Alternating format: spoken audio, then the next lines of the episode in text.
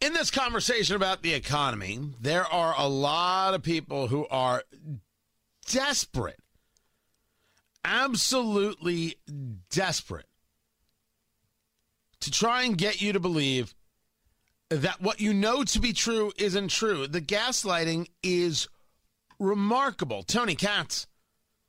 93 WIBC. Good morning.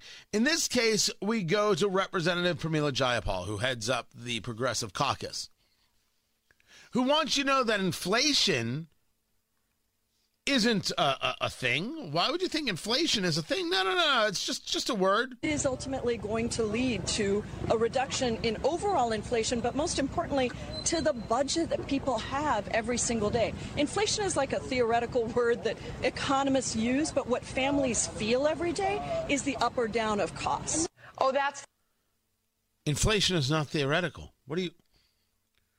What kind of nonsense? is this? What kind of lying is going on to the American people from these members of Congress? What kind of, this this this cultural Marxism has hit a whole new phase. Inflation is no longer two negative quarters of GDP. And as a matter of fact, inflation is just some theoretical word that economists use. It isn't real.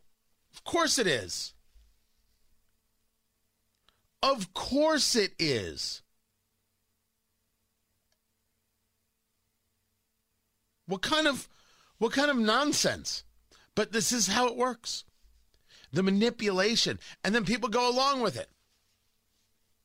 Inflation is what we're dealing with. It's why everything costs you more. The Biden administration has absolutely no plan to deal with it because they don't believe in the economic policies that could bring it down. How do I know this? They just passed a spending and tax bill for $740 billion.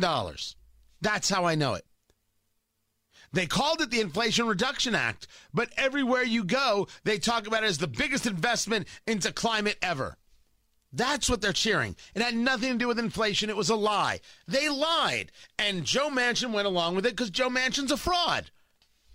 He was standing in the breach. They gave him an excuse. He stepped out of the breach. He was just waiting for something he could bring back to his constituents.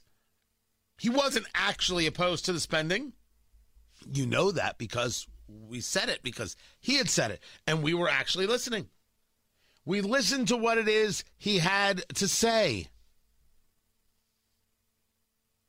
So inflation is very, very real.